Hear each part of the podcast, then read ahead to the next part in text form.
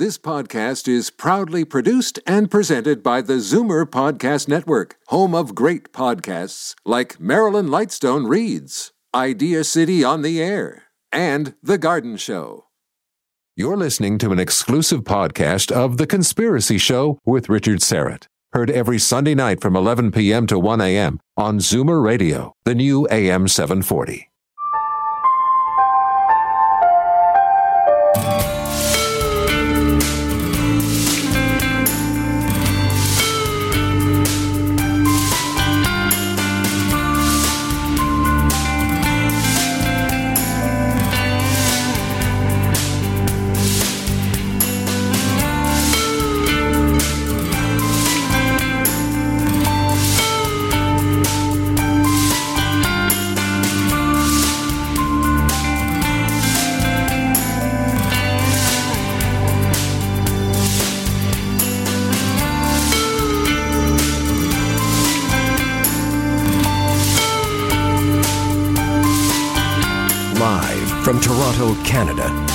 Conspiracy Show with Richard Syrett from Zoomer Radio, AM 740. Welcome to the Audio Imaginarium. Come on in, weary traveler. Hang your cloak on a peg. Grab a stool and come gather around the fire. There are stories to be told, and you are among friends. And greetings from Kalamata in the Peloponnese region of Greece. Uh, this program is not live uh, because of the uh, the time zone difference, seven hours between Toronto and Greece. So I've pre-recorded this show earlier today. Uh, I landed in Athens October 12th and was planning on spending more time in uh, in Athens, but uh, had to come south uh, suddenly to Kalamata after some severe weather reports of flooding down here. I needed to check out the uh, condition of the house, which sits on the side of a mountain and overlooks the Bay of Messina. Uh, it turns out all is well here, no water damage, no flooded basement. So I'll be heading back up to Athens in the next couple of days, and then I'll return here into uh, Kalamata uh, and stay until November the 9th. Now, next week on the program, guest host Donald Jeffries will be here, the author of Hidden History, Survival of the Richest, and Crimes and Cover Ups in American Politics. Uh, again, he'll be guest hosting and he'll speak with investigative journalist at large Janet Phelan about her explosive new book, At the Breaking Point of History How Decades of U.S. Duplicity Enabled the, the Pandemic. In the second hour, Don will interview a former employee and blackjack dealer at the legendary Dunes Hotel and Casino. And he'll talk about the hotel and casino's origins, its connections to the mob, and some of the celebrities and wonderful characters who frequented the Dunes Hotel in its heyday. Micah Hanks is here for hour one. Micah, a frequent guest host on Coast to Coast AM, a writer, researcher, producer. He'll be here to discuss a recent trip to Brazil to study the UFO phenomena down there and the state of UFO disclosure in America. In the second hour, author, martial artist, survivalist Stefan Verstappen will be here to discuss a very important subject how to form communities in times of social disorder. Carlos Kajina is my technical producer, and Ryan White is my live stream producer. Since an early age, Micah Hanks has held a long fascination with the more unique scientific mysteries the world has to, the world has to offer. A self-proclaimed but not self-righteous skeptic, Micah works as a writer and researcher, as well as a radio personality whose work addresses a variety of unexplained phenomena. He's the author of several books, including Magic, Mysticism, and the Molecule, Reynolds Mansion, An Invitation to the Past, and The UFO Singularity. Micah Hanks, how are you? It's been forever. It does seem like it's been forever. Uh, probably not quite that long, but again, I guess what they say in this business and really in life in general, uh, distance makes the heart grow fonder, right? So I love being here. Great to be talking with you, Richard. Likewise, likewise. The Micah Hanks program. How do we listen? Well, you can find me, of course, there at micahhanks.com. I have uh, undertaken this Herculean effort over the last few years to try and consolidate everything and have it all there at one site. And so I've got a lot of different enterprises, but you'll find all of it there at micahhanks.com. You're kind of a, a psychonaut in my estimation. And what I mean by that is we have outer space, of course, and I know you're very interested in exploring uh, the UFO phenomenon and ETs and and uh, and space in general, the science involved in exploring outer space. But also, I, I, I look at you as an explorer of inner space. What are your thoughts? I appreciate that uh, notion, actually. I guess for anyone who's unfamiliar with that expression, psychonaut, uh, I would, of course, say, I think you got the psycho part right. No, I'm kidding. But you know, for anyone who is unfamiliar with that, this generally entails a person who explores consciousness. Uh, often it is suggestive of you know using substances or something, entheogens, God releasing uh, molecules and, and substances and things along those lines, which really, in the anthropological sense of things, is something that people have done for thousands and thousands of years. Now, I actually generally don't do that. I am a pretty straight laced guy. Uh, the uh, strongest drug I is coffee, Richard. but Same I am very interested in the idea of consciousness. Right, yeah. I'm very interested in consciousness, altered states of consciousness, meditation, these kinds of things. And I also think that throughout history, there are a lot of interesting aspects of psychology that come out in our mythologies, in our, you know, folklore, and in, of course, religious traditions. Uh, these things all fascinate me. And there is a bit of a parallel to the more scientific, tangible side of my interest, which is really where my focus is primarily these days with all of the UFO talk, and I'm sure we'll get into plenty of that in a moment. If we look throughout history, I would contend that people have whatever UFOs may represent, or UAP, unidentified aerial phenomena, as the military here in the States prefers to call them these days, and that actually is an expression that's been used for quite some time to describe these phenomena, but whatever they may be. And I think that there are a lot of things that they actually represent. I think that there's a time honored human experience of looking into the sky, seeing things that we can't identify, and then trying to reckon with that, reckon with the possibilities. And so often in the ancient past, when people saw unidentified aerial phenomena, they did relate to it in religious terms. Now, an astronomer today might look back in some of those cases and say, well, now with you know a stellarium program we can look back we can chart exactly what was in the sky at that time and looking due east from said city we know this observer hundreds of years ago was looking at the conjunction of Saturn and Jupiter. And it would have looked incredible in the sky and very unusual to them, very bright. No doubt that's what they were looking at. I don't think that's always the there are still some unexplainables that are recorded throughout history, which are intriguing, even if we'll never really know what they were. But what we do know is that people would often have these experiences of seeing those objects and say, angels, God, a sign, a portent, a prodigy. They've been called many things throughout time, but again, that mystical side of the human experience of seeing something we don't understand and then trying to ascribe agency to it and to come to terms with it almost in a religious way, that is very real and it's still very real today as part of the modern UFO experience in many ways. We may have replaced the name. Angels and demons may now be aliens, you know, or Russia or China, depending on who you're asking. But the time honored experience of we saw something, we don't know what it is, let's speculate, lives on. You wrote about this previously in Magic Mysticism and the Molecule. And I guess you were touching on the molecule earlier when we were talking about certain methods of achieving these altered states, whether it's a DMT or ayahuasca. But what do you mean by the molecule? You're right on right there in the way that you phrased that. I actually mean, and in the title of the book, Magic Mysticism and the Molecule, I'm looking at, again, the idea in ancient times prior to science, okay, in pre scientific, in fact, actually prehistoric times, people who would engage in ritual practices in an effort to try and bend nature to their will. Mysticism is, as time goes on, people begin to ask deeper questions about, well, what is really going on? Uh, who am I? What is me? I mean, what does it mean to be alive? And we look at the esoteric traditions and the philosophies that begin to kind of grow out of these sorts of practices, religious practices as well. And then we also look at something that, as we mentioned earlier, very ancient the idea of inducing an altered state of consciousness chemically using any number of different, what are often termed entheogenic or God releasing molecules, but they're actually usually found in plants.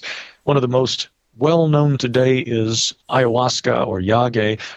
Again, Amazonian shaman have used for centuries, thousands of years, in fact. And there's anthropological evidence that archaeologists have actually uncovered that substantiates the idea that this has been used for a long time. But different chemical compounds that are capable of inducing an altered state, which also gives us a glimpse of the other side of reality.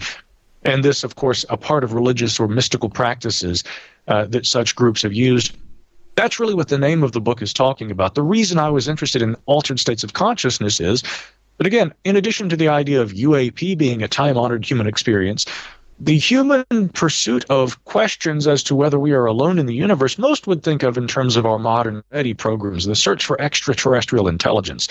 And again, it's pretty obvious probably to the listener. I'm fascinated with the idea of here's how now with science and the tools that science provides us.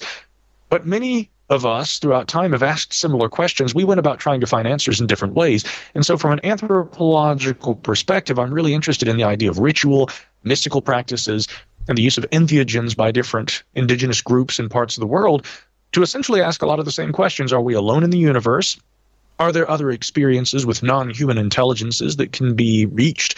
And what can we learn about ourselves through trying to reach these things? Now, again, the modern scientist would probably say that these experiences like, for instance, if one goes to the Amazon and they take ayahuasca and they have a powerful visionary experience as the dimethyltryptamine is coursing through their veins and they are, you know, seeing these kaleidoscopic visual hallucinations. Again, a scientist today would say, and that's exactly what that is it's a hallucination. I would nonetheless maintain maybe we can still learn some things about ourselves, but traditional perspectives uh, in contrast to the modern scientific attitude, would look at that differently. They would say, we may be able to commune with our ancestors, we may be able to commune with other intelligences, or perhaps even the intelligence of the plant itself. So, anthropologically, I'm fascinated with that human pursuit of not only whether we're alone in the universe and whether there are other forms of intelligence, but what we can learn about ourselves through those kinds of pursuits. Obviously, countless people have had experiences with the unknown, the paranormal, supernatural, otherworldly, without the use of ayahuasca. How do we explain that? Does that DMT molecule or some other agency exist in all of us in significant amounts to allow for experiences or what they used to call, you know, the age of miracles? Yeah, that's a great question, Richard. Uh, I'll preface my answer by saying that, you know, in recent months, actually recent weeks, I traveled to South America. And it had been my intention, actually, while there, to try to, uh, in a very controlled setting, uh, with the União do Vegetal Church there in Brazil, I had hoped to actually partake in ayahuasca.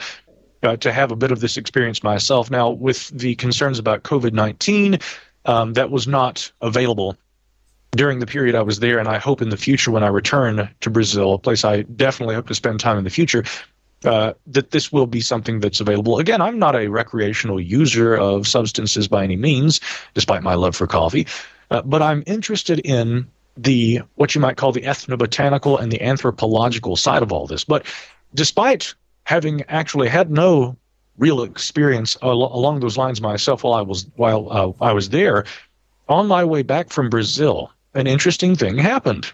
Uh, and this coming back to the question of does DMT exist in our bodies? Are there ways that, with or without a chemical substance inducing that experience, similar experiences can be achieved? First, yes, DMT does exist in our bodies. Um, that is part of what kind of got me into this area of research and what interests me about it.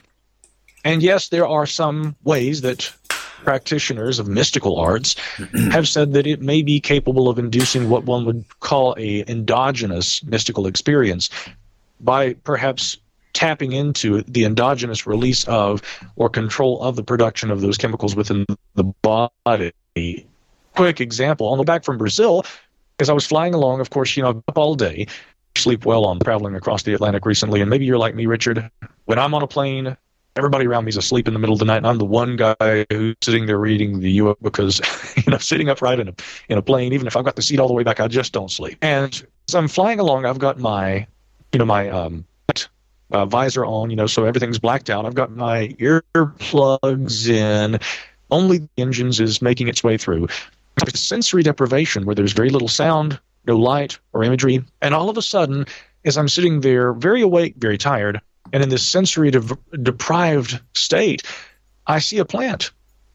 This plant appears to be under a red light. Now, this is, of course, just my mind, probably on the verge of entering a dreaming state, or interestingly, what one might even call a lucid dreaming state. And I'm looking at this plant, looking, you know, I put up air quotes, this is all in my mind, but I'm like, oh, that's a very vivid image in my mental space of this plant. Let's see where this goes. And as I'm sitting there, you know, with my nightshade on and with my earplugs in, you know, I just focus on this plant. And then suddenly I began to see these kaleidoscopic kind of images. And then I began to see faces, very, very distinctive eyes. This is all just happening as I'm sitting there very tired on a plane flying over South America in the middle of the night. Uh, when I should have been looking out the window, probably trying to observe UAP, right? But it was fascinating to me that some of the dreamlike imagery that my mind is producing is very similar to what people describe when they have taken something like ayahuasca.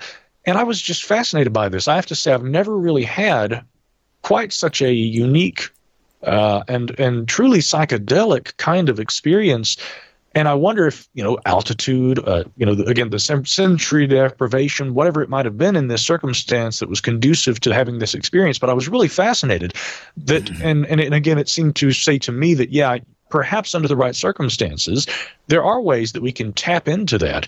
But again, to your point, yeah, DMT, dimethyltryptamine is actually produced in the body. Uh, Dr. Richard Strassman actually did a number of, or Rick Strassman as he is known, he did a number of DEA approved studies back in the 1990s with DMT to try and understand those dynamics himself. And so, yeah, he also was told by some of the participants in that study that they had, through meditation and things like this, in similar experiences. And those patients also, incidentally, had a greater tolerance to the DMT when they were actually uh, given that substance during this study. So I found that interesting. And indeed, some would say that, yeah, you can have that experience without having to have any kind of you know uh, induced element. You can actually tap into that somehow internally, endogenously. Isn't it interesting? I mean, you and I, people, listeners will have to take my word for it, but you and I did not do a pre-interview. I had no idea that just barely two weeks ago, you set out on this journey, and yet that was sort of my lead-in question. Isn't that interesting that somehow, I don't know, that you would have that experience as I say, two weeks ago, and, and here we are discussing it without our having a prior discussion. So, what happened when you finally arrived and went to Brazil? I, I think that the entire time I was there, I'm very uh, interested in Jungian psychology. And of course, Carl Jung gave us many things, and he gave us a lot of wonderful terminology that's still recognized in modern psychoanalysis and really, really even outside of that. But synchronicity was a term that he coined. And the entire time I was there in Brazil, there was a lot of synchronicity. And uh, here again, it's no surprise that you would lead off with those questions. And that would bring us to where we are right now. Uh, indeed, very intuitive on your part, highly synchronistic. I'm kind of getting used to that these days, Richard. well, I was there uh, was twofold. I had an opportunity to go down and visit this wonderful country that I'd never been to. I speak a modicum of Portuguese because back at uh, in the uh, latter part of 2019, prior to COVID 19, a friend and I actually traveled to Portugal. And uh, that was a wonderful experience, and I gave myself a crash course in very basic Portuguese when I went and learned a little more while I was there. Kept working with it, and so I thought, well, this is you know useful. I can go to Brazil. Uh, again, their dialect is a little different, but I know just enough Portuguese to get around. All the people I'm with speak very good English, and so that's you know an even better situation. But uh, I went down, spent a few days in Curitiba in southern Brazil.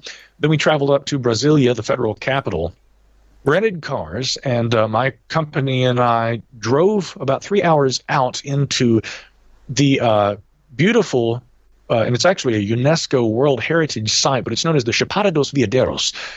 Now, my friends had planned this trip already, but when it became a possibility for me to actually go down to Brazil and visit them, they had said, You'll want to come with us because this area, in addition to being a UNESCO World Heritage National Park there in Brazil, it is known for its UFO sightings. And so when we arrive in the little town of Alto Paraíso, it was fascinating because everything is alien. I mean, there's a hotel with a flying saucer out front. Uh, all the little shops have crystals and aliens, even uh, very, very lifelike alien statues in many cases outside in front of these shops. There's a restaurant across the street called Area 51. And I was kind of amazed at just how much alien or alienígenas, as they would say, uh, have become a part of that culture and have been integrated. It's it's not unlike maybe some of the, I guess, the vibe that you would get in a town like Sedona, Arizona, for those who have been there. But on the actual experiential side of things, people in that town have said for years that they have seen UFOs. One story that had been published in the Brazilian UFO magazine, and uh, again, you know, one of the best U- uh, UFO researchers there in Brazil, AJ Gevaerd, yes. has written about this and others. But the uh, Brazilian UFO magazine actually talked about an instance there where years ago a group of people there in Chapada had gone, this right near the town where we were staying in Alto Paraíso, they had gone on this hike up to a abandoned mine. And again, Chapada is known for its crystals. There's an anecdote that back in the 1960s, NASA uh, contacted scientists around that region and said, "Why is it so bright? You know, in the satellite imagery, it's so bright down there." And one idea had been that abundance of quartz might have actually raised the albedo and given it a brighter appearance on the landscape. So there's a lot of crystals, and you can actually go out into the waterfalls and the creeks and the rivers and find these. But they had gone up to a crystal mine and on the way back, one of the women in the party vanished. She had been talking with a journalist, and then she just vanishes, and everyone says, Where is she? And so they go looking for the woman, and they spend several hours trying to find her. And after several hours, they finally have to go back into Alto Paraíso and get help from the police. And so they bring Policia back up, and they're looking around, and then they see off in the distance, after three hours, Richard, a woman stand up from the ground uh, some distance away, and she begins walking toward them, and there she was. And so they said, Donna, where have you been? And she said, I don't remember. She said, The last thing I remember was I looked up and I saw a bright light, and I began to follow it. But she had bruises all over her body and had no recollection of where she had been. So stories like this are often told there in town. But incidentally, on our way in, we were driving in at night after flying all day. And as we're driving in, uh, my uh, one of my uh, traveling companions, Rafaela, who's in the front seat in front of me. I'm in the back seat of the car. We're both looking out the right, uh, to the right, out the window, and we see a little blue light moving along through the sky. She had been watching it for a second. I turn, I look, I see it. About the time she says, What is that? It just blanks out. Now, again, the skeptic in me might say satellite. I'm not sure, but it's not unlike the kinds of lights that many people have said that they see there. So, again, it was a journey into the heart of mystery and it got weirder while we were there. well, we'll um, we'll pick it up on the other side, and we'll uh, discuss your strange but wonderful journey in Brazil, South America. Micah Hanks, my guest, researcher, writer, psychonaut, blogger, podcaster. Back with more of the Conspiracy Show in just moments. My name is Richard Syrett. Don't go away.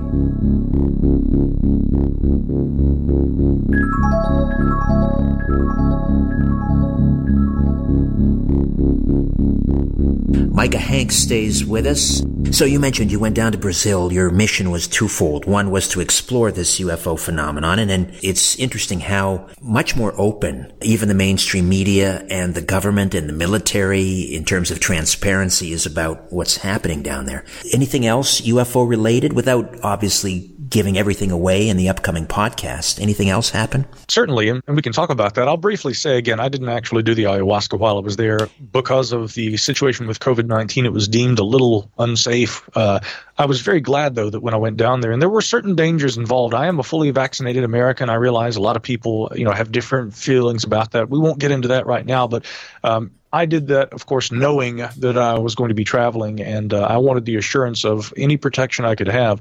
But the Centers for Disease Control, of course, recognized Brazil at the time that I traveled there as a level four. That means do not travel. And uh, got there. I'm, I'm happy to say that again. They their their health and safety standards were just some of the best I've seen anywhere that I've gone. And uh, incidentally, they were actually brought down to a level three, reconsidered travel while I was there. So again, that much was evident. I was not surprised to see that that level brought down because I mean they are really doing, I think, the best job they can down there, as so many are. But there still were some concerns, and that, of course, pre- prevented me from doing all the things I hoped to do while I was there, and I hope to go back down at some point in the future and pursue those. But the other reason I was there actually was I love to travel. I love culture. I love language. I love cuisine. I love, you know, anthropology obviously is something that, uh, you know, I'm fascinated by. And the opportunity to visit a UNESCO World Heritage Site, whether or not people see UFOs there, that was certainly something that uh, drew my attention. Then, and of course, the wonderful company, Rafaela and Fernanda, Conrado, all the fine people I was staying with wonderful people, wonderful culture, wonderful you know uh, time. But back on the UFO side of things, uh, indeed, while we were there, I was struck by the fact that as we you know you have to hire a guide to go into parts of the Chapada dos Veadeiros, and many people, I think, when I was headed down, I told friends and going to Brazil, everybody. First, they you crazy. Right now's not time to travel. But again, I, I took out two health insurance policies just to be on the safe side. And again, everything was great and so well managed while I was there. Didn't have any problems at all. Uh, the other side of it, of course, too, was that uh, people were thinking, oh, you're going to be in the jungle. You're going to be like Amazon. The Chapada is not a jungle. In fact, most would compare it more to the African savannah, but it is renowned for its waterfalls. And when you get down into these areas, the are, it does have what I would call very similar to a you know rich deciduous, like lots of ferns and palms and things like that. The other thing that I noticed, and this really fascinated me, in addition to anthropology, I really love geology. People I work for a long time know that I spend a lot of time volunteering on archaeology sites. If you're going to know archaeology, you need to know a good bit about geology too. And the granitic uh, rock, the abundance of quartz that I saw throughout the parts of the Chapada that we visited immediately caught my attention. And one reason why is because another place I had been that looked similar to this area and where you'll also find an abundance of granite and a whole lot of quartz is the Linville Gorge in North Carolina, just about an hour away from me, Richard. And in fact, just across the valley from the Linville Gorge is, of course, the famous Brown Mountain, another UFO hotspot because there are strange lights that have been seen there for at least decades, maybe centuries. It struck me that it was so similar in appearance here. But as we're hiring our guide and he's taking us down to uh, this particular portion of the Chapada, we go through this little kind of entryway that's a sort of mock village setup. And they have all of these little uh, religious um, iconography and, and things like this, little almost scarecrow type people. We walk into this little area where you can get filtered water, and there are strings of garlic hanging from the ceiling. Now, most people who have ever watched a vampire film, you know, they're familiar with Universal uh, recognition of garlic as being a way to ward off evil spirits. There are brooms with crystals attached to them. No, no doubt are some of the indigenous uh, Chapada crystals uh, attached to these brooms. And so I was struck by the fact that there are all of these charms and things. And I'm thinking, what are they trying to ward off? As we trudge deeper into the Chapada, uh, Rafaela begins to ask, uh, speaking in Brazilian Portuguese, of course, ask our guide, Have you ever seen anything unusual yourself? And sure enough, he tells us, on one occasion, I'd been driving my pickup late at night and a blue light showed up and it followed me for close to 20 minutes down the highway. And he said that it followed me and I didn't know what it was. And then eventually it just took off and vanished. Maybe not unlike the blue light that we had seen on our way into the Chapada. So here we were in the middle of this beautiful uh, you know, national park. Our guide is telling us about the UFO that followed him, and we're seeing the garlic and all the, the charms and things. And I joked with Rafaela, I said, I wonder if the garlic is there to keep the ovnis away. But another interesting little tie in here back in the 1970s, there was a, a very well known UFO kind of wave that occurred in northern Brazil around the area called Colares. And when this was underway, a lot of the locals who experienced what they perceived as attacks, because they said that beams of light sometimes would shoot out of these objects and wreck the skin and leave little abrasions, they called these UFOs the ovnis, chupa chupa. Chupa, of course, anyone who knows about Chupacabra will recognize suck. And so they all actually ascribe a sort of vampiric. So the Chupa UFOs that were seen in the 1970s by the residents around Colares came to mind because I'm seeing the garlic. And again, that might be my own interpretation, but I did I did wonder, you know, what are they actually uh, presenting these charms against? What are they concerned about? No doubt people say that strange things happen in the Chapada, and our own guide said he'd seen one of these so-called ovnis.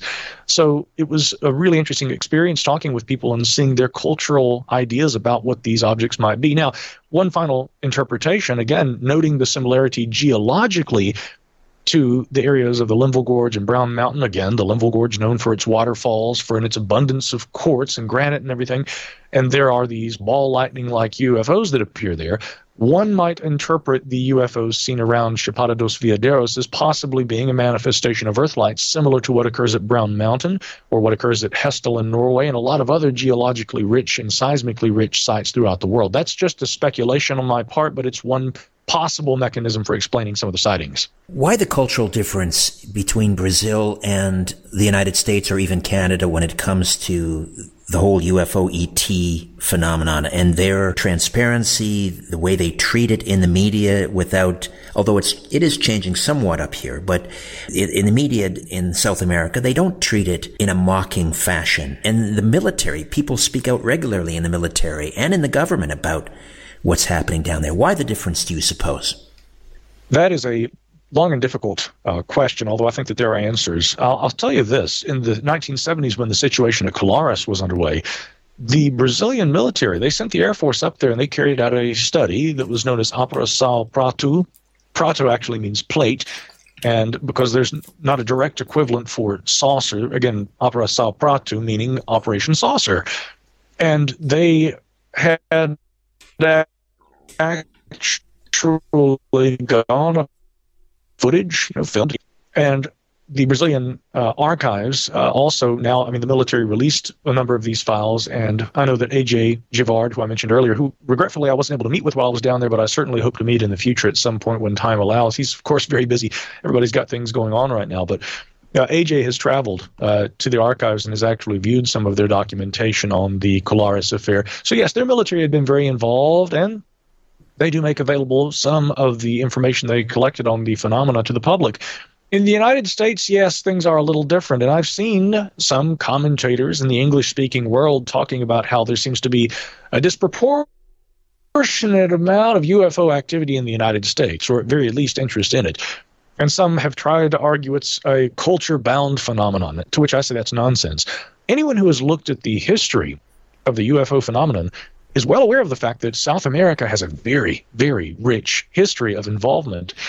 Uh, Jim and Coral Lorenzen, who ran the APRO organization back in the 1960s and 70s, they actually wrote a book. I think the book was published maybe in 66 or 67, but it was called UFOs Over the Americas. They had been receiving so many reports from South America that they traveled there themselves to, you know, assess the UFO situation there. And much as I saw while I was there, in towns like Alto Paraíso, I mean, they are hyper aware, very interested, very accepting of the UFO idea and its cultural, uh, you know, uh, I guess their interest in it and their relation to it in their culture. That might be a way to say it. So to say it's something specific to North America, I say nonsense. Mm-hmm. It's as prevalent down there, and many people describe this phenomenon and having had experienced it. Um, as to why in the United States we tend to kind of keep it at arm's length, I think the simple answer is this. At one time, our Air Force also actively investigated UFOs. Whether or not they did it uh, in the most scientifically efficient way is another question. But with Project Blue Book, the longest uh, running systematic UFO study that was carried out by a military organization, really, I think, anywhere in the world, what we saw was they handed off their reports first to the RAND Corporation, uh, or I'm sorry, they actually handed the uh, reports off to Battelle Memorial Institute, had them do a analysis in the 1950s. Then in the 1960s, uh, they tasked the University of Colorado under Edward U. Condon with studying it. Anyone who's familiar with the history of the Condon Committee and its an, uh, alleged analysis of UFOs knows this was rife with problems, and maybe we can get into that here in a moment. But uh, I think that the long term effects of the Condon Committee's analysis of the Air Force's UFO data from Blue Book, it had a very negative impact. The military and the government in general has long attempted to kind of keep UFOs at arm's distance after that and as a result of it. And we're just now, like you mentioned, getting back around to a point where scientists, the military, and the media and really just you know the general populace are starting to say there really is a there there this long dismissed subject really warrants our attention, does it not? All right, Micah, we'll take another quick time out, come back and discuss more on the UFO ET phenomenon. Micah Hanks, MicahHanks.com with us here on The Conspiracy Show. My name is Richard Syrett. Don't go away.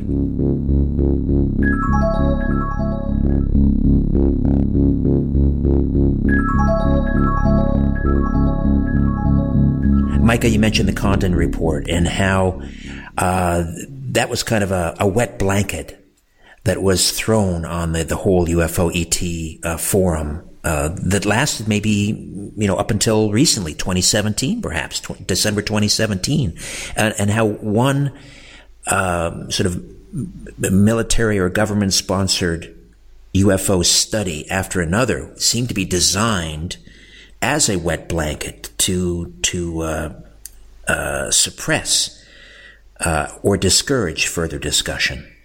Did you want to talk some more about what what the Condon report set out to achieve and its long lasting effects in more detail? I certainly would. And uh, to preface that briefly, again, when UFOs arrive, again, culturally speaking, in 1947, I would contend that they've been around much longer. We, of course, can look back to the Second World War and see the Foo Fighter reports.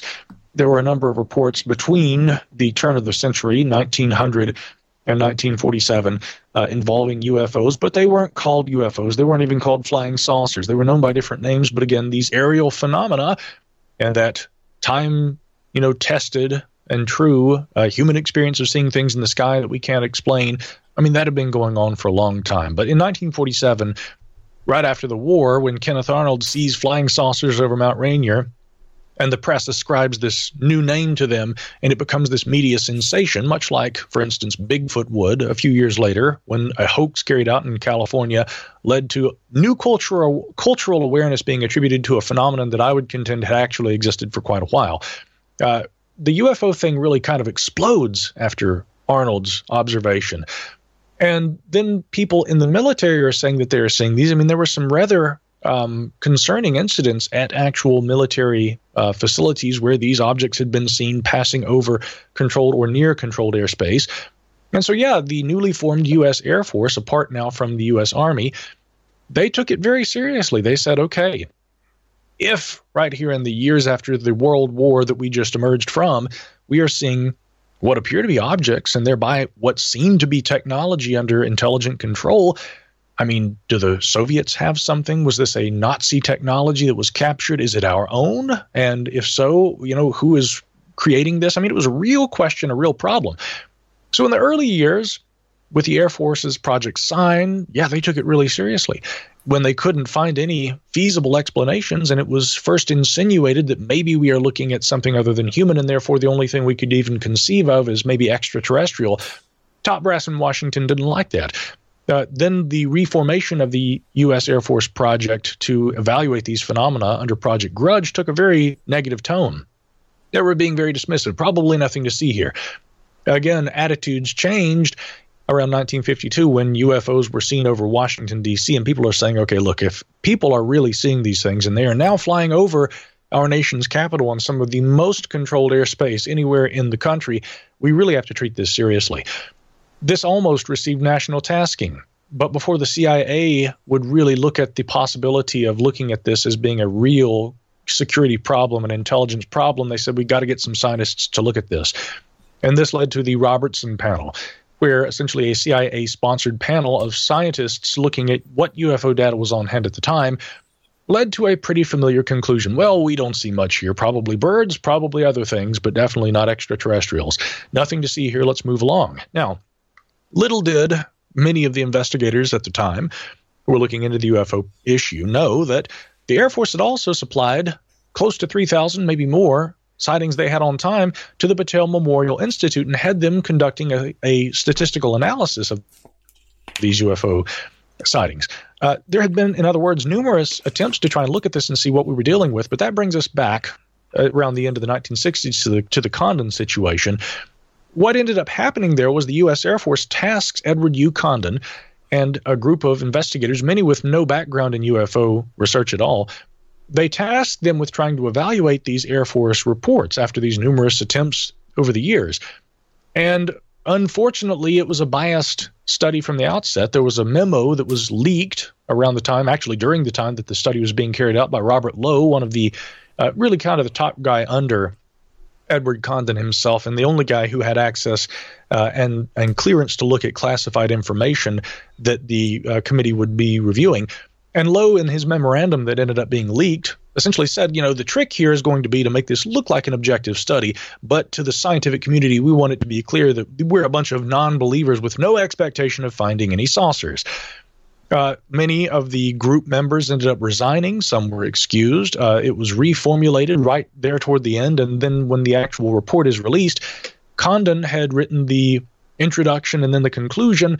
Uh, there were some investigators in certain cases that were examined that were somewhat sympathetic toward UFOs, but in some total, Condon and his group, who had gone into it expecting to find nothing, they conclude, predictably, that, well, there's nothing that science benefits from through studying UFOs. We can't really justify taxpayer dollars being put behind this. Our advice, as far as what to do with UFOs, do nothing.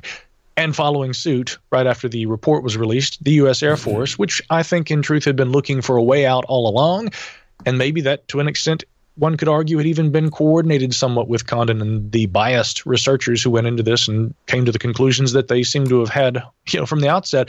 Yeah, the Air Force followed suit. They canceled Project Blue Book, and the long-term cultural effect is what we have seen up until 2017, where we began to see a bit of a, a shift in tone. All right, well, let's find out on the other side whether that shift in tone, December 2017 uh, New York Times article, uh, whether that will be long lasting, whether it'll stick this time. Micah Hanks, my guest. MicahHanks.com. Back with more in a moment. Don't go away.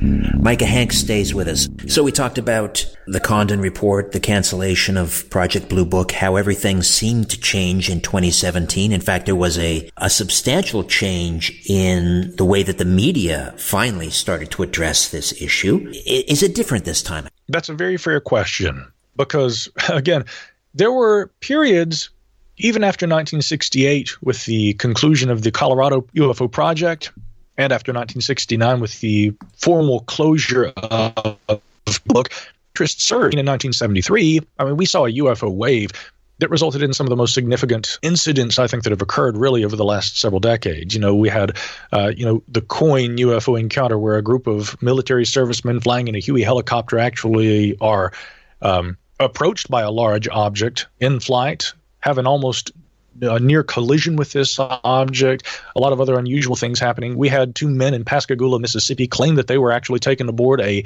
egg-shaped object, or what some might actually liken to a tic tac in shape by today's standards. That they were taken aboard this craft and examined briefly, and they were very disturbed.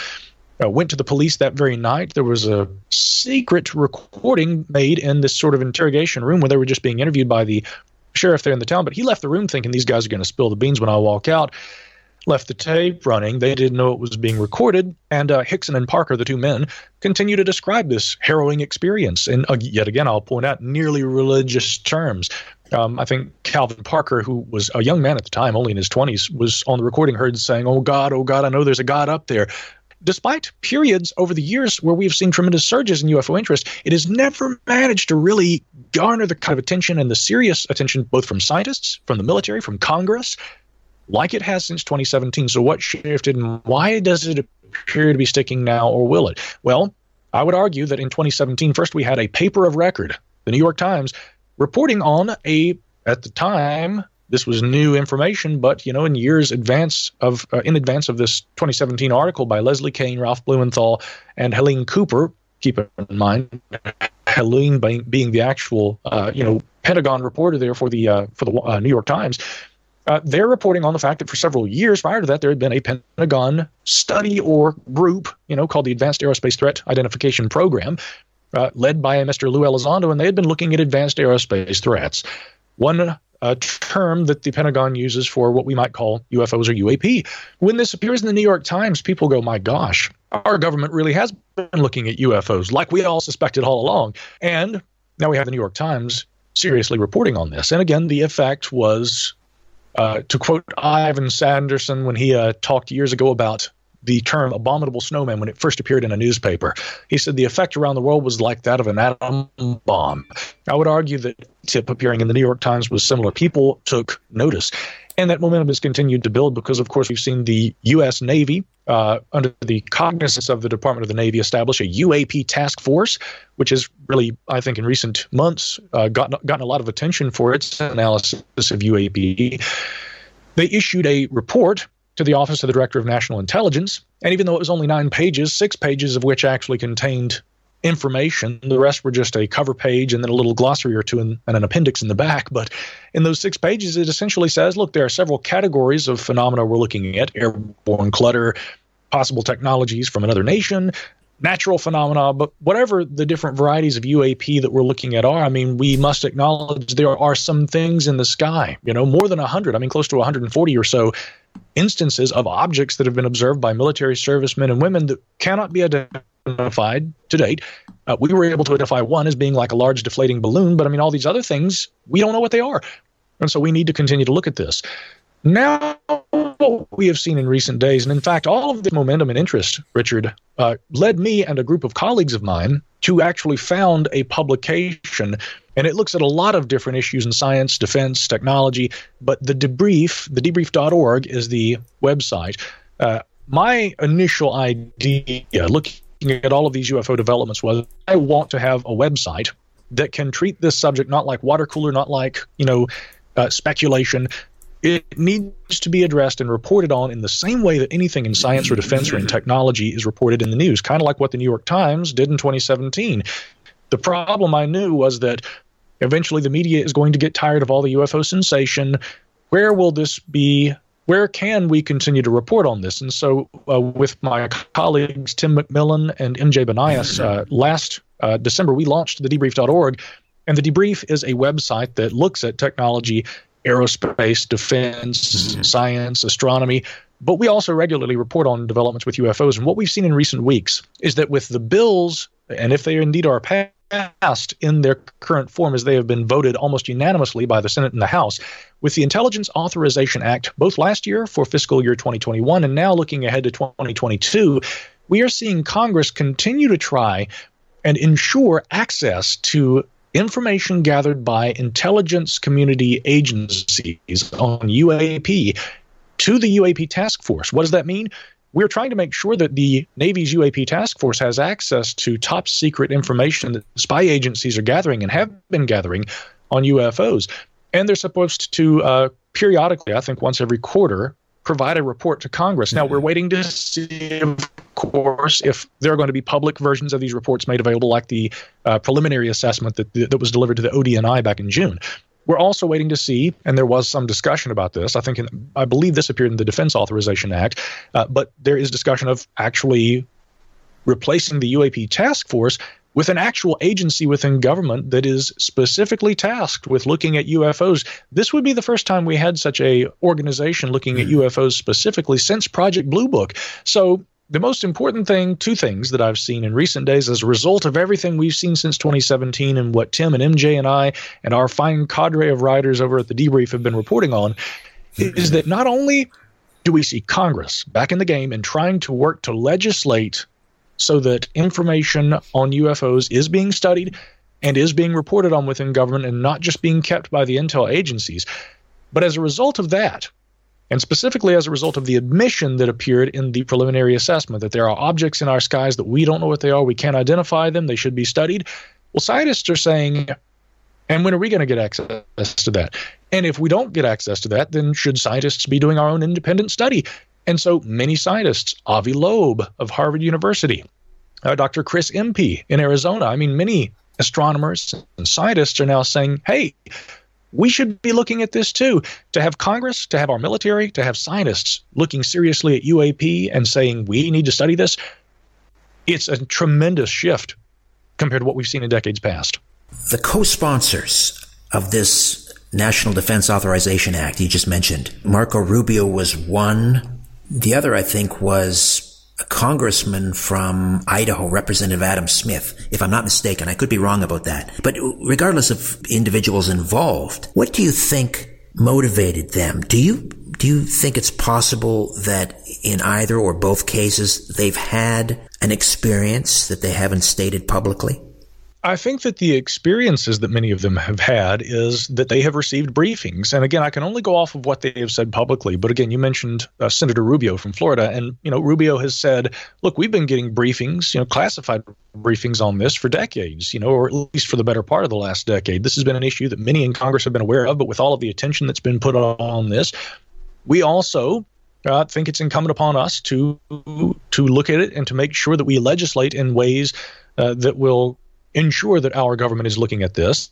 I think that there is definitely a lot of pressure, I think would be the right word, but it's not a negative kind of pressure. I think it's a very, maybe momentum would be a better way to term this. But I mean, you know, guys like you and I, people, you know, again, citizens are writing to their congressmen and women and they're saying, look, this is important to us. We want you guys to look at this. And so I know Marco Rubio, in addition to having been briefed about this in the past, but also seeing the media attention, the military action, and also the advocacy among many in the public sphere.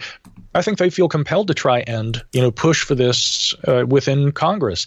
Uh, we also have seen Adam Schiff and others who have been involved in these uh, bills, uh, writing on the websites of these. Um, uh, you know, in accordance with the bills and their release, but at the uh, the websites actually of the intelligence uh, committees respective to the House and the Senate.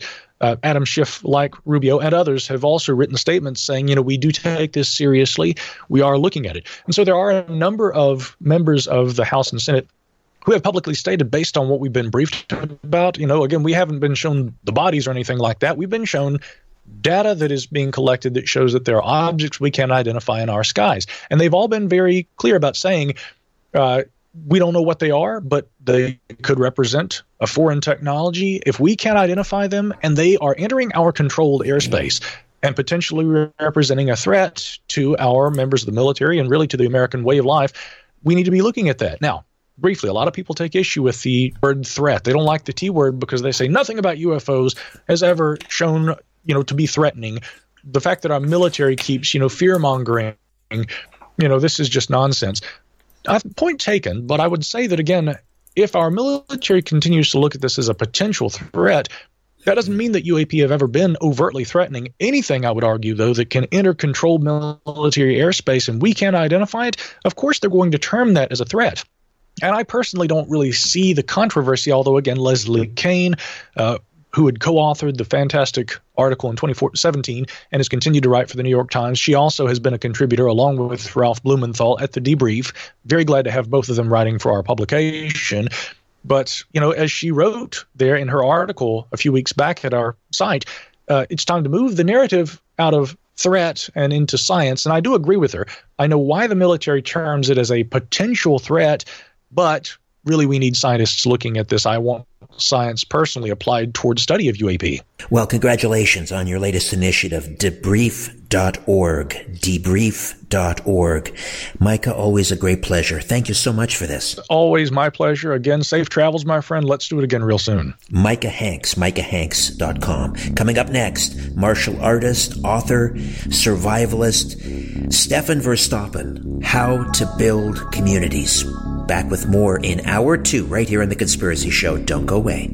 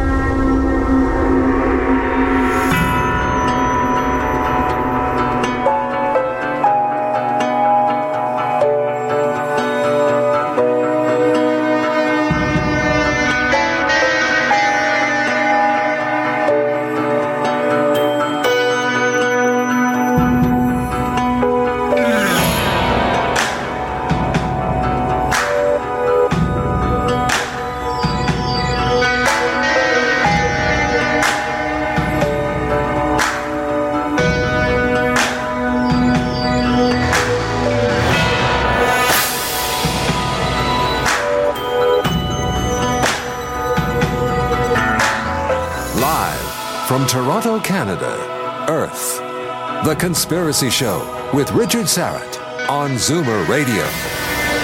Thanks for inviting me into your home, your long haul truck, RV, camper, taxi, your parents' well appointed basement with the simulated wood paneling, electric fireplace, and the painting of dogs playing poker, your loft, that greasy spoon just off the interstate, and your cabin in the woods. And once again, I'm coming to you from Kalamata in southern Greece this program was recorded earlier today. This hour, we're going to talk about how to build a community in times of crisis, in times such as these that we're living through right now. We need to learn to rely less on the government and more on ourselves and our neighbors. Stefan Verstappen is the author of The Complete Guide to Building Communities. The book will be released this month, October the 25th, so next week, actually. To, um, formingcommunities.com is the website. formingcommunities.com. Stefan, welcome back to the Conspiracy Show. It's been a while. How are you? I'm doing pretty good, uh, Richard. It's great to be back. It's been about two years since we last spoke, and I've missed you. Well, likewise. We had just entered into COVID, I believe, last we spoke and uh, you began writing this crowd-funded book, The Complete Guide to Building Communities. Where are we at in terms of? I mean, you you made some pretty dire predictions in that book. What was going to happen to society and how COVID was going to be used to to to push this this agenda. Uh, and and the dire need for people to stand up, take notice, and start building communities in order to survive what's coming. Where are we at now, uh, 18, 19, 20 months later, in terms of this agenda and, and, and what you predicted?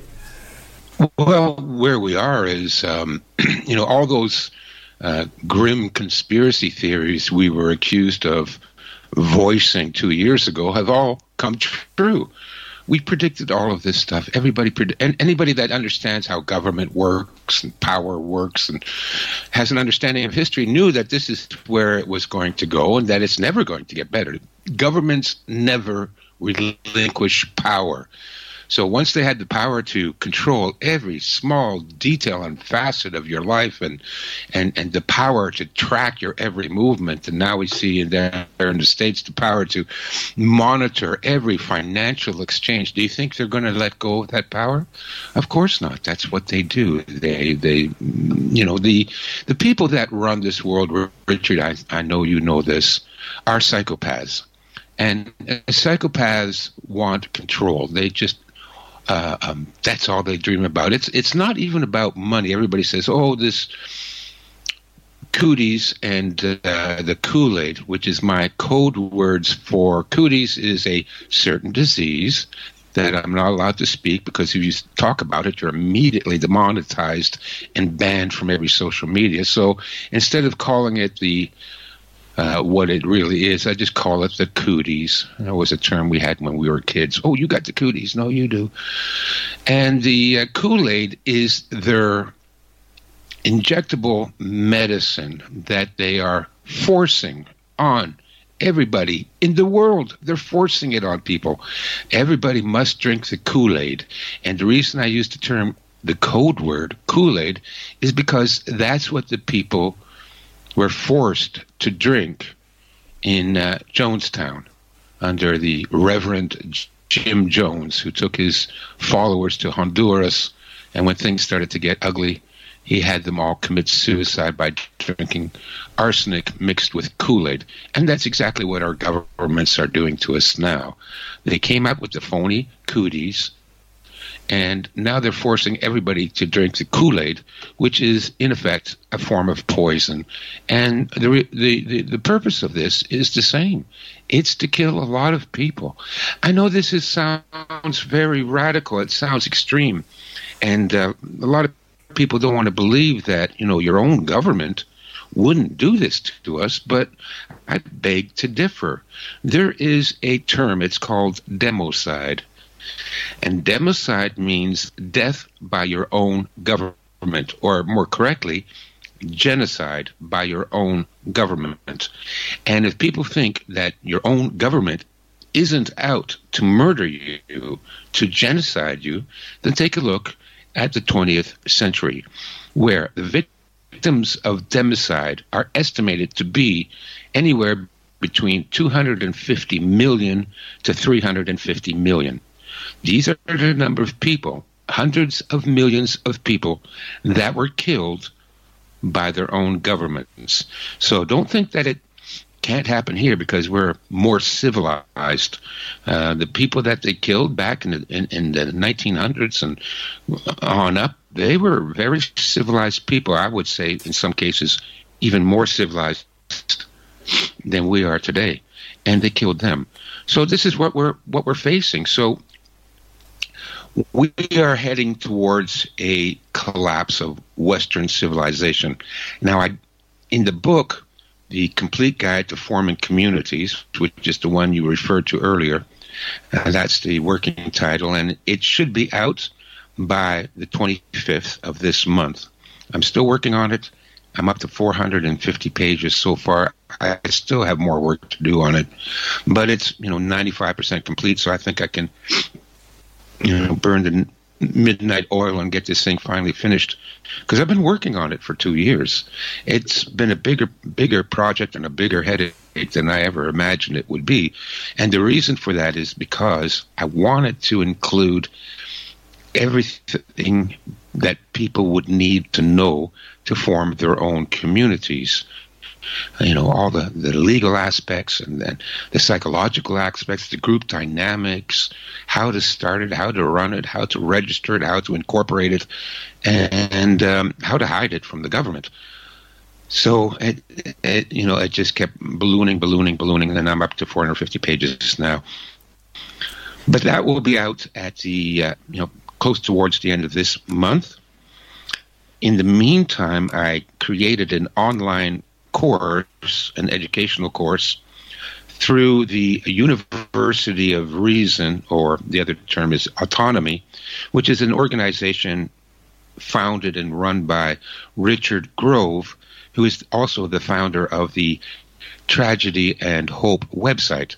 And they approached me, it was last Christmas, they approached me said, listen, you really need to do a course on this subject material because we agree that the way we are going to survive the collapse of Western civilization is by forming autonomous, self reliant communities.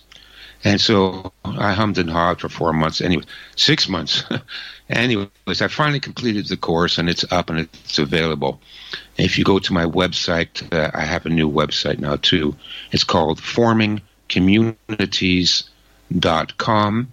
And if you go there, you can find the course, and uh, I'm going to put up a countdown meter on there when the book will be released so you can purchase the book. Anyways. Formingcommunities.com, and the book is The Complete Guide to Forming Communities. Stefan Verstappen, my guest. It's interesting that uh, we are already seeing the construction or the formation of a parallel society as uh, the uh, Western civilization is being divided into the experimental group and the control group.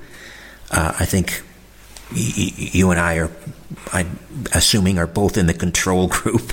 We're going to avoid the uh, the V word here. Um, yes. So those in the control group are now realizing that they have to, to, build a parallel society if they want to function, and so we have homeschooling. Uh, this is something I talk about on my my daily afternoon show on Saga 960. We talk about homeschooling um, once a week on the on the program, and uh, it's generating a lot of interest. Uh, we have we have parents now who are forming alternative athletic associations for their children because they can't play baseball, soccer, uh, uh, basketball in, in minor leagues, even though it's not been mandated by the provincial government. These leagues, I don't know what this is all about, but they're taking it on themselves to, to enforce vaccine mandates for 11 year olds to, uh, to 18 year olds. So we're already starting to see this uh, in, I guess, in, in, in a small way. Um, but obviously, you know, athletic leagues and um, and homeschooling; those are only two small aspects of of a you know society or civilization. You also talk about forming communities, uh, something called a, a food co-op. I find this fascinating. Now, we don't have to have a vaccine. Sorry, I said it. We don't have to have um, documentation to, to shop in a grocery store yet, but that could come. Talk to me about forming a food co op. Well, a food co op is one of 17 different types of mutual aid communities. And mutual aid, I, I, just mean that people work together for a common goal and for common benefit. And my book also covers homeschooling, how to set it up, how to run it, how to fund it, uh, how to operate it, because, um, you know, I personally believe that the public education system is a disaster. Um, they don't teach children anything of value anymore. And um, so, you know, I think sending your children to public school is child abuse.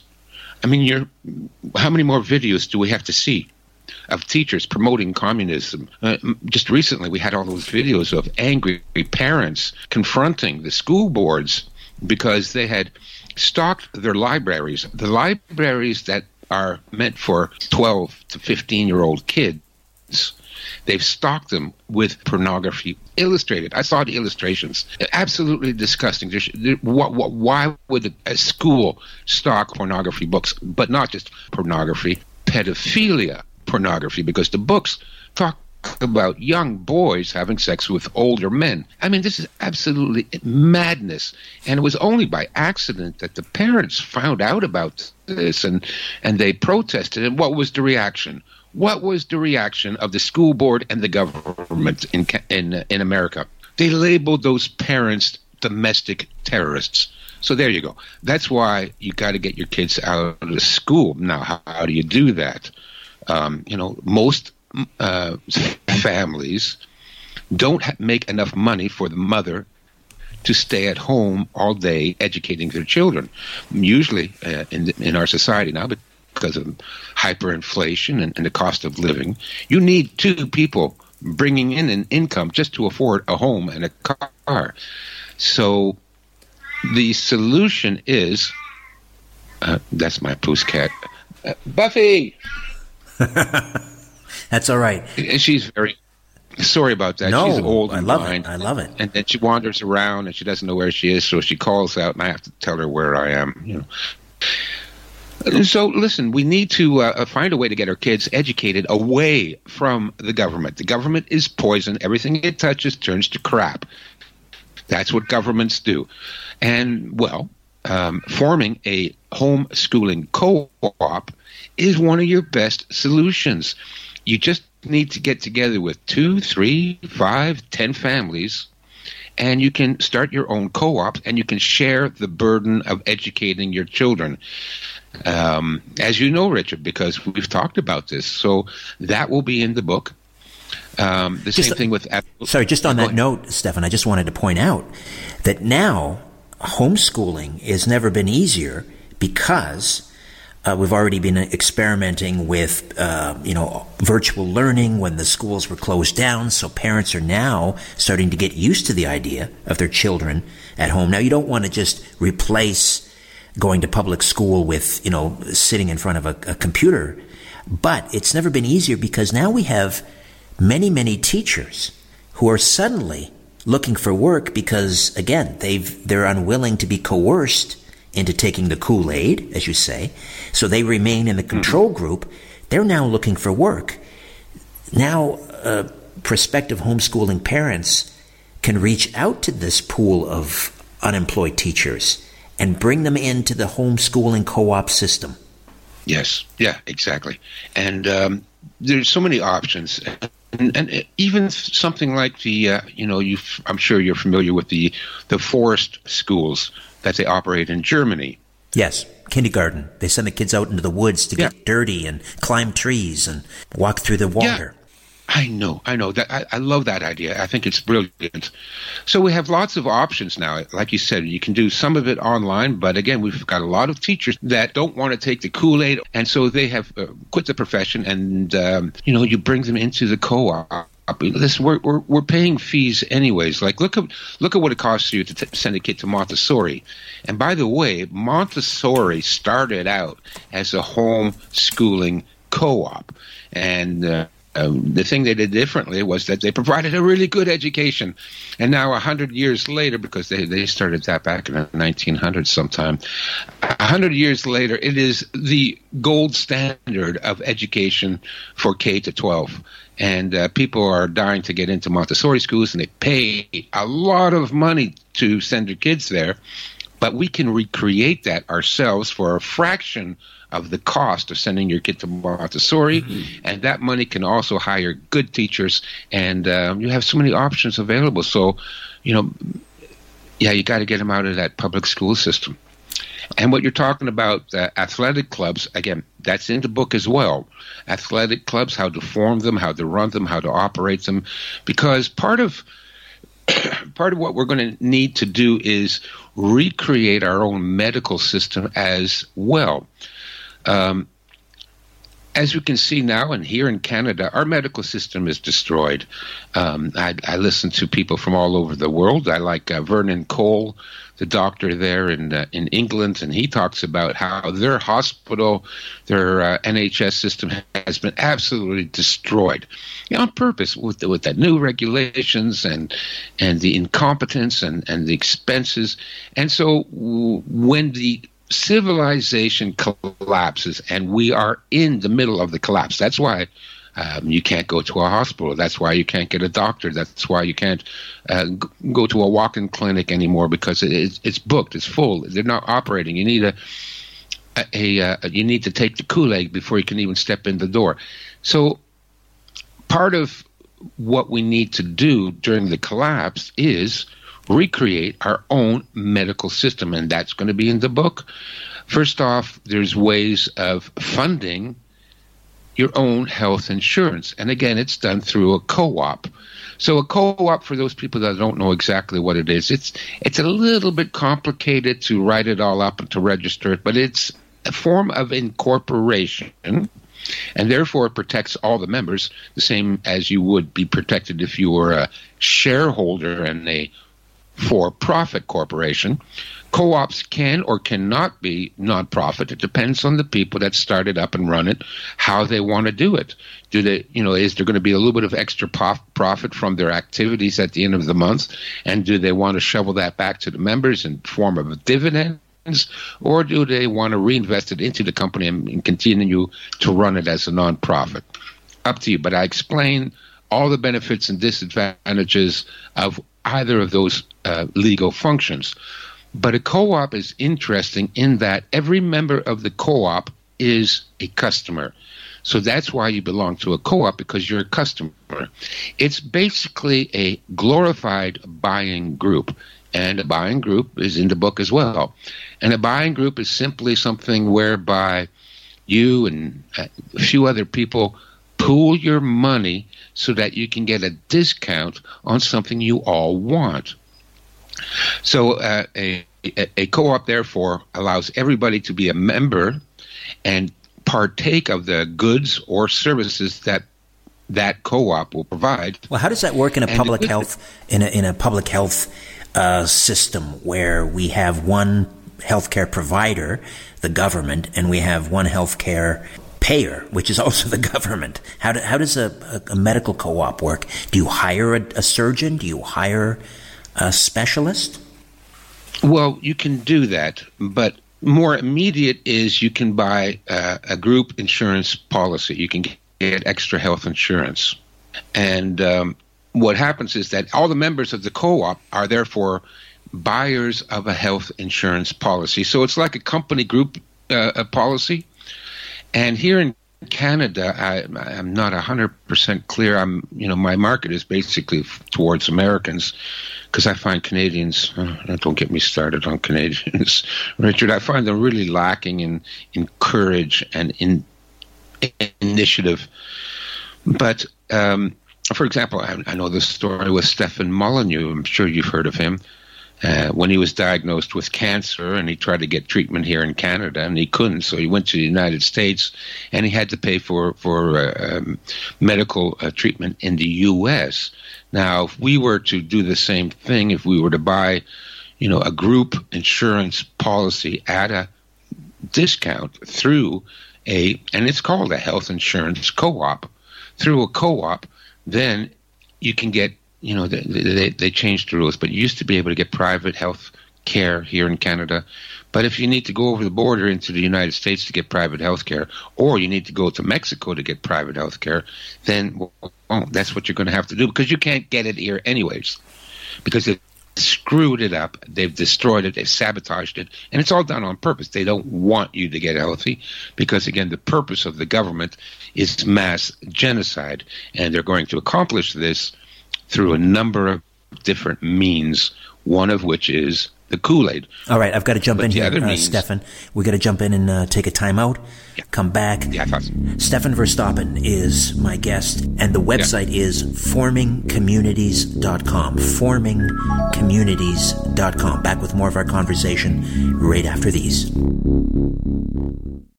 Martial artist, author, survivalist, Stefan Verstappen is here. FormingCommunities.com, the website, and the book, The Complete Guide to Forming Communities. So we were talking about co-ops. Talk to me about a food co-op and how that would work. We're seeing, you know, in, inflation just getting ready to take off like a rocket ship on rails.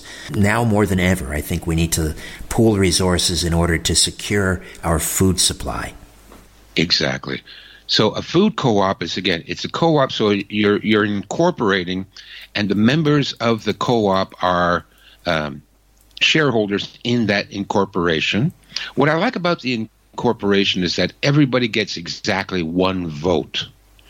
So it's not like somebody that you know whoever started the co-op suddenly becomes the president and they're the boss and they can issue executive orders to all the other members. You know, that doesn't happen. This is a, a pure democratic uh, organization.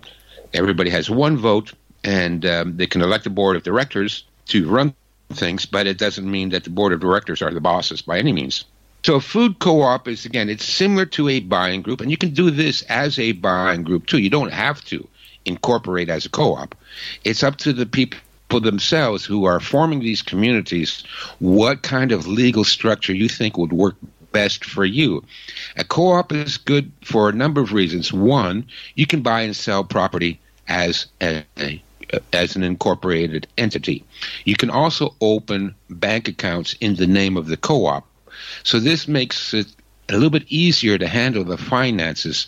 You can do this as an unincorporated community as well. You just get together with 10 people, 5 people, 15, and you agree to pitch in so much money every month to buy what you need at a discount. And um, so the money is just going to be cash or debit or whatever, and you're just going to have to keep track of it yourself. But if you're looking for funding from the government or if you're looking to um, get donations from the public at large, um, then you're better off to get a, a, bank account where all of this goes through. Now, a food co-op is uh, basically a buying group whereby, again, you pool your resources and you buy the food at a discount direct, sometimes direct from the producers, from the farmers, and uh, sometimes direct from the wholesalers.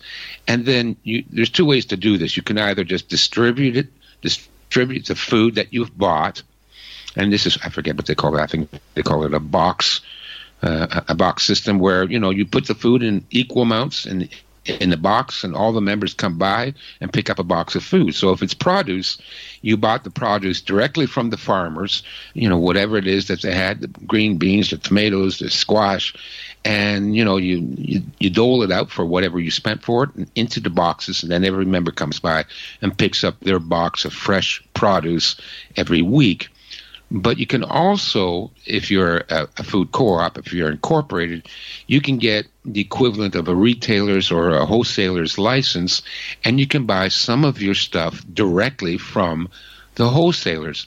Either way you're going to be saving minimum 20% on your grocery bills and up to 50% of your grocery bills.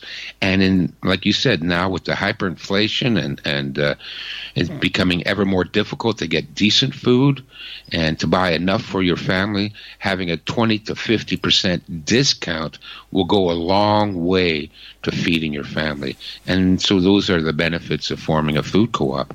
Uh, the the larger the co-op, the larger the savings potentially. Absolutely, because it's like everything else. You know, uh, I walk into a store, I say, "Listen, I got hundred bucks to spend," and I do this sometimes. You know, I'll pay you cash. Don't don't charge me tax. Oh oh oh! Don't don't let the government hear me say that. I, I use that approach with everybody. You know, if, all they can do is say, "No, no, we have to put it on the books." I said, "Okay," but obviously, if I go to somebody and say, "I got a hundred bucks to spend," they go, "Yeah, well, I don't know. I, I can't give you a discount for a hundred bucks." I said I got a thousand dollars to spend. Well, I can spend it with you, or I can go down the street to the other guy. Can you give me a discount for a thousand dollar purchase? Guaranteed, they're going to give you a discount. And if you go to them and you say, "Listen, I got five thousand dollars to spend. I'm representing 25 families. We're all going to buy these groceries, and uh, we put their money together. So this month, we're going to spend $5,000 for the groceries and uh, for all the members of the community. What kind of discount can you give me? And that's how you approach it. It's it's a great idea. Um, what about fuel? We're looking at natural ga- gas prices, home heating fuel going through the roof, and we're also due for a very harsh winter. We're being told. You put those two together, a lot of people are going to be choosing between putting food on the table and keeping their house at a comfortable temperature. Can the co-op system work for purchasing home heating fuel? Absolutely. Um, and again, it's going to be, it's in my book. I've already written a chapter on that. And I include a case study from England uh, whereby a group of people, they all lived on the same street. They all uh, have to buy uh, heating fuel, fuel oil for to heat their homes. And previously, they all just you know filled up their tanks individually and paid the, the premium rate for that. But they formed a buying group. Now, they didn't incorporate as a co op. It's not always necessary to incorporate as a co op. Sometimes, if it's going to be the, if it's, if you want to buy the same thing every couple of months, then you don't need to go through all the business of incorporating and writing a charter and bylaws and registering it with the government. You simply have an agreement between you and your neighbors, and you can write that agreement out in a in a one page uh, mutual aid agreement whereby it says, you know, we, the undersigned, uh, dedicate, um, you know, to buy our home heating fuel together with the rest of the community. So then what they did was they they bought a truck, you know, because they, you know they, they bought the whole container truck full of fuel at one time and had them go up and down the street and fill up everybody's tank. And they were able to get like a 25% discount on their home heating fuel. So you can stay in your home, buy your home heating fuel by yourself. Your neighbor does it too, and your neighbor down the street does it too. Everybody's paying premium prices to get their, you know, their uh, uh, their tank filled up individually. But you just buy the whole truck full. You buy the whole uh, the whole tanker full of oil, and you have them go up and down and fill up everybody's uh, uh, fuel. And if you buy the whole tanker truck at one time, well, you get a 25% discount. Okay, that's fine if you're getting if you're heating your home with petrol. What if it's natural gas that comes through the street, under the street? What do you do then? No, well then you're screwed. There's no way to get a discount on natural gas. So maybe think about switching back to uh, to petrol. Well, it's heating oil, right? It's not petrol. Heating oil. Sorry, heating oil. Yes. Or you can go propane, and you can do the same thing with propane. Like instead of uh, everybody everybody buying you know um, a fifty pound tank, uh, well you buy 150 pound tanks, get the discount on that, and distribute those tanks. But unfortunately, Richard, I can't think of a way of uh, getting a discount on the natural gas because it's pumped in. When I uh, talk to people, and you know, I do consultations for people that need to get up to speed on their preps on, you know, and their plans how to survive what's coming. I recommend, and especially here in Canada, that you have at least two or three ways to heat your home. Because if the power goes out, and I say if, but I mean when the power goes out, your natural gas isn't going to function anyways. You need you need electricity to start up the uh, to spark up the uh, furnace, and uh, they could cut off the natural gas as well. So you better have two other methods of heating your home. And the two other possible methods of heating your home is uh, a wooden fireplace. And uh, and again, in that case, you can again work together with your neighbors and buy you know cords of wood in bulk from a supplier, and again negotiate for a discount. The other way to do it is to have propane heaters. You can also have propane electrical for when the power goes out. So propane is great for running both heaters and generators. And again, you can probably buy if you work together as a community discounted propane cylinders. And then the third option is kerosene. I have a kerosene heater right here in the in the closet in case of an emergency and the emergency is the power goes out the heating goes out the electrical power uh, electrical baseboard heaters don't work, but I got the kerosene heater. And kerosene is still uh, fairly inexpensive. And again, if you wanted to work together with, you know, five or ten families, you could buy kerosene in bulk at a discount. Now you can also get electrical generators that would work on kerosene. So I'm planning for basically the book is how to survive when the civilization collapses and you have to do all this for yourself. You have to supply your own food or source it or buy it. You have to find ways of sourcing your own medical care. We talked about insurance, but what you said earlier is also very possible, and that is we fund our own hospitals. All right, we I fund jump, our own clinics. I got to jump in. We'll pick up on that when we come back.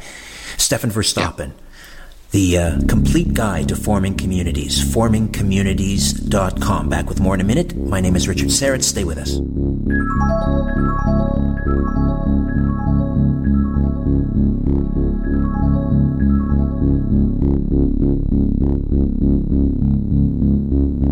Stefan Verstappen stays with us. The complete guide to forming communities. Go to formingcommunities.com to order the book. There is also a course available at formingcommunities.com. We've been talking about forming co-ops in order to buy in bulk, reduced prices, buying wholesale, and so forth. Further to our earlier discussion on healthcare and the collapse of public healthcare, you talk about funding our own hospitals. How would that work? Well, this is what our great great grandparents did. They formed, and this is before the Rockefeller American Medical Association allopathic poison control system was initiated. And before we had public health care, before we had OHIP, before we had the Canadian government supposedly funding our health care, before there was uh, um, Obamacare, before there was. Uh, um, well, what's that other one that the you know the emergency health care they have there in the states. Before any of that happened, this is the age of our own grandparents, and if you're a bit younger than me, then your grand great grandparents. What they did was they formed mutual aid societies, also called friendly societies or fraternal societies. And these were basically a co op. Uh, it was not incorporated operated as a corp, but that's how they operated. And uh, you may have heard um, some of the names of the old fraternal societies, like the Moose Lodge or the Elk Lodge or the Foresters, even uh, groups such as the Rotarians and the Lions Clubs. These were all mutual aid societies, and the primary p- purpose of all these societies was to provide medical care for their members. And what they did was they charged their members the equivalent of one day's pay per month.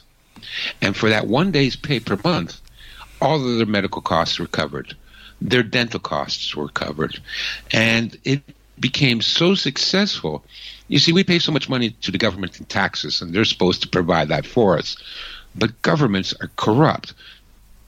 What you know, for every dollar you spend to the government to pay for health insurance, the government steals and whittles away and diverts 97 cents of that dollar. And therefore, you know, we have a crappy medical system because all the money we pay into it has been funneled off and siphoned off and given to the insider cronies, and none of it actually goes to pay for medicine. But when our great grandparents ran these organizations, there was no $3 million salaries for the CEOs and the organizers.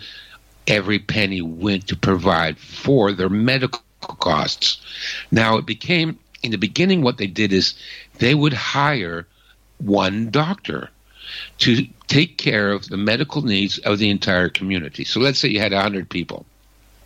That one doctor, his full time job, whether he treated someone or not, because he wasn't charging by the hour, he got paid every month the same amount of money every month, enough for him to have a happy, healthy life. And all he had to do was take care of those 100 people.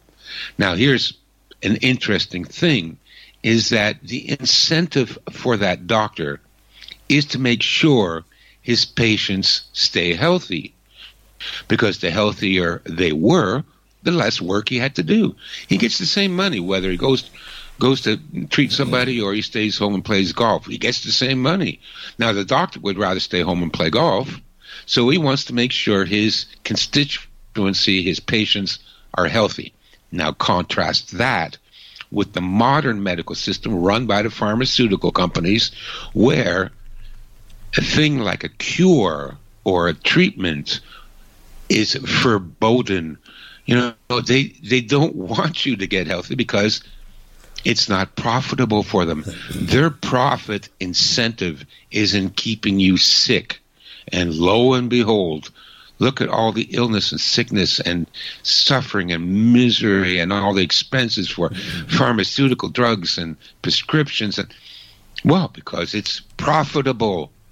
And in the old system where the mutual aid society would hire the doctor, the doctor would perform what we used to call home visits. I remember I was like five years old and I had an ear infection. And back in those days, that's how far back I go, Richard. I'm an old man. But back in those days, the doctor would come to your house. He would have a little black bag. And when I had my inf- ear infection, he would go up to my bedroom. I would be laying in bed and he would examine me and uh, treat me. And then he would go on his way. That's how med- medicine used to work a hundred and 20 years ago. Stefan, I got to jump in here again. Uh, here's the other yep. thing. Uh, we're going to take a time out, but just like with teachers, now you have a pool of teacher uh, uh, of doctors and nurses that refuse to be coerced, refuse to take the the, uh, the Kool Aid. Maybe they've had their licenses revoked for speaking out uh, by the various colleges of physicians and surgeons. Uh, so right. they are they are available to join your community. Back with more of our conversation on forming your own communities with Stefan Verstappen right after these. Don't go away.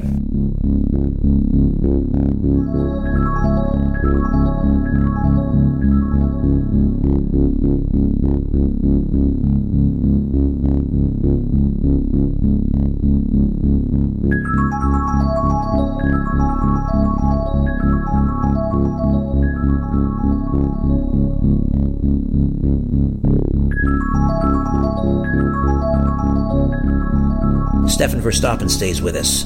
FormingCommunities.com, and the book is The Complete Guide to Forming Communities. So we were talking about uh, mutual aid societies and, and, how our ancestors basically built hospitals and provided medical care for the people in their communities. Where you would hire your own doctor. Uh, you wanted to finish off with that before we move on. Sure. So they started off by that's how they began. So you, you get you get hundred people together. They put in a day's worth of wages every month, and uh, you hire your own doctor. And in those days, the doctors would just come to your house. Maybe you've seen some of those old black and white movies, you know, where they say, "Oh, call the doctor," and then the doctor rushes to the person's home. Um, I know this is unheard of in modern society now, but that's how it used to be. But they started off like that But because it's so effective and efficient to crowd fund your own medical care, that within a year they started building their own walk in clinics. And within three years, they started building their own hospitals. I mean, these are people that built their own hospitals by donating or uh, paying into their community, uh, you know, the equivalent of 100 bucks a month. What what do you pay for health insurance in the United States? You know, $3,000 a month. These people did it for $100 a month. They built their own hospitals that was open exclusively to their members. But it didn't stop there because of the efficiency of, you know, pooling your money and because of the efficiency of not having the government in there stealing 95, 97% of every penny you've pooled. Not only did they build their own hospitals, they built retirement homes. They built in, uh, intensive uh, um, uh, uh, uh assisted care homes. And it didn't even stop there. They went on, but they had so much money left over because it's effective when you handle the money yourself. You spend it on what you need, and you don't spend it on corruption. That they had excess of money, so that they could now create their own scholarships for for the students of their members, and they even went as far. The good fellows there in Wisconsin, they bought property and built a park with picnic gardens and a bandstand and they held dances and concerts. And you know it was just amazing what you can do when you work together community and pool your money. So that's what our great grandparents did. Can we not do that? Of course we can. It's not that complicated, but you have to work together. And you work together and you can accomplish that. So in the beginning, work together, hire a doctor. Even if you hire a doctor to come and uh, uh, open up, you know, a, a space at the local library and see you know, once a week he'll see, you know, 10, 20 people from your community, make sure you're okay you can start off that way. You're getting medical care, and if you need blood uh, uh, um, tests and you need MRIs and X-rays, well, you can always book that through a hospital or through another clinic, anyways. But from there, they went to building their own hospitals, and we can do the same. And not only can we do the same, we need to do the same because the medical system is an abomination. It's been taken over by the Rockefeller allopathic doctors that only know how to poison and cut, and nobody gets cured in that system. Whereas you have doctors whose best interest is to cure you. The more of their patients they can cure and treat, the more money they make and the less they have to work. So the incentive is there. All right, so let's let's say that you want to form a community and you have uh, let's say you start off small, a dozen families and their members, and you may have a community of 100 people, which, you know, that could be a, a small village.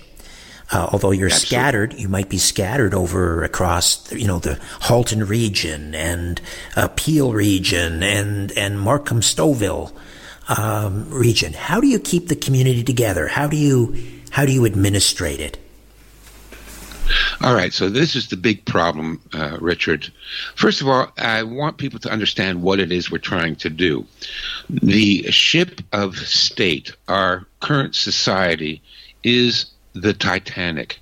We've hit the iceberg. We're taking on water. The stern is already 45 degrees out of the water. We're going down. If you stay on the ship, you will die. And by the ship, I mean everything that the government used to do. Unemployment insurance welfare uh, food stamps health health care and even law enforcement. All of that is going to go away. And we need to head for the lifeboats. Now i want you to think of forming a community as a lifeboat and that lifeboat will keep you safe and keep you alive while the ship sinks. That's why we need to do this, and we need to do it right away. Now, like with any lifeboat, you're going to have to make sure that you have the right number of people in the lifeboat. For example, um, you know, you're almost to capacity in your lifeboat, and now we have you know, a 450 pound purple haired social justice warrior are you going to let her on the on the boat? She's going to sink the boat. You can, if you don't let her on, you probably have room for two or three other people that would provide, that would pull their fair share and, and uh, be an asset to the community. Then you can let them on. But if you let in just one psychopath, just one lunatic, just one selfish son of a gun, they will destroy your community. So part of the process and part of the big problem with this is you need to screen your members. Now, I recommend there are different ways to screen them. One of the things I recommend that you you use to screen them is that they need to have a prerequisite in order to join your community. For example, in the book, I talk about another form of community, which were artists' communities. Um, this was a big thing back in the 1850s, 1860s. You know, um, you know, with uh, Walt Whitman and um, his poetry has inspired a lot of the artists in those days to move to the country. Now, they didn't live on the commune. I'm not talking a commune. Communes don't work. Uh, so forget about buying, you know, 100 acres and we all live together. No, that doesn't work. But what the artists did is they all moved to a similar region, like a town. So they bought houses or rented houses in the same town. Now they worked together and this is how I recommend we do it as well. And that is, it's a, what I call in the book, a decentralized community. Now, a centralized community is everybody lives on the same farm and we all grow and, and live happily ever after, except that never happens. But a decentralized community is, and I recommend that everybody lives within 20 miles of each other. 20 miles because that's how far the average person can walk in one day. If there's an emergency and you got to get to somebody's house to get fed and, and get some medical care or whatever, at least you can walk to your next member's house. And that's what the artists did. They worked together, but what they did is they pooled again using like a co op system or a buying group. They pooled their money to buy their groceries, which they distributed to all the artists. They pooled their money to rent a gallery space where they could all exhibit their artworks. They pooled their money to get their medical care. So something like an artist community was actually very effective. But to get into the artist community, you had to submit a portfolio of your work meaning you know you had all your sketches and your paintings and your sculptures and everything that you've done and then that portfolio would go to sort of like a membership board or an admissions board and they would take a look at your art and see if you qualify as a professional artist. If you didn't you didn't get into the community. We need to do something like that when we form our own communities. We need to see the person's background. What are your skills? And i I have a number of ways of doing that. I have like a an admission form that people would fill out, which would say like, you know, I would say I'm I'm really good at growing a garden. I'm not so good at first aid, but I'm good at uh, wilderness herbs. But I'm good at building. I'm good at fixing. I'm good at building. Uh, um, alternative forms of energy, solar panels or windmills, and they would go through the list of all the possible skills and attributes that they could contribute to the community. And you would have members fill that out. And that's all in the and, book, uh, the, the, these admission forms and, and so forth. Yes. All in the book. Okay. We just, we got about, we got about 30 seconds here. That's why it's taking me so long. Anyways, we need to screen these people out. And there's different ways that we can do that. And it's all in the book. Fantastic. All right. People take note. Get ready. Prepare your lifeboat. Stefan Verstappen, uh, the book again is the complete guide to forming communities, formingcommunities.com, the website. Thank you again, my friend. Be safe, be well, all the best. Thank you, Richard. All right, that's it for me. Just a reminder Don Jeffries will be our guest host next week. The week following, Ali Siadatan with Rabbi Jonathan Cahn. Should be a great couple of shows. Until then, don't be afraid. There's nothing concealed that won't be revealed, and nothing hidden that won't be made known. What you hear in the dark, speak in the light. What I say in a whisper, proclaim from the housetops. Move over, Aphrodite. I'm coming home.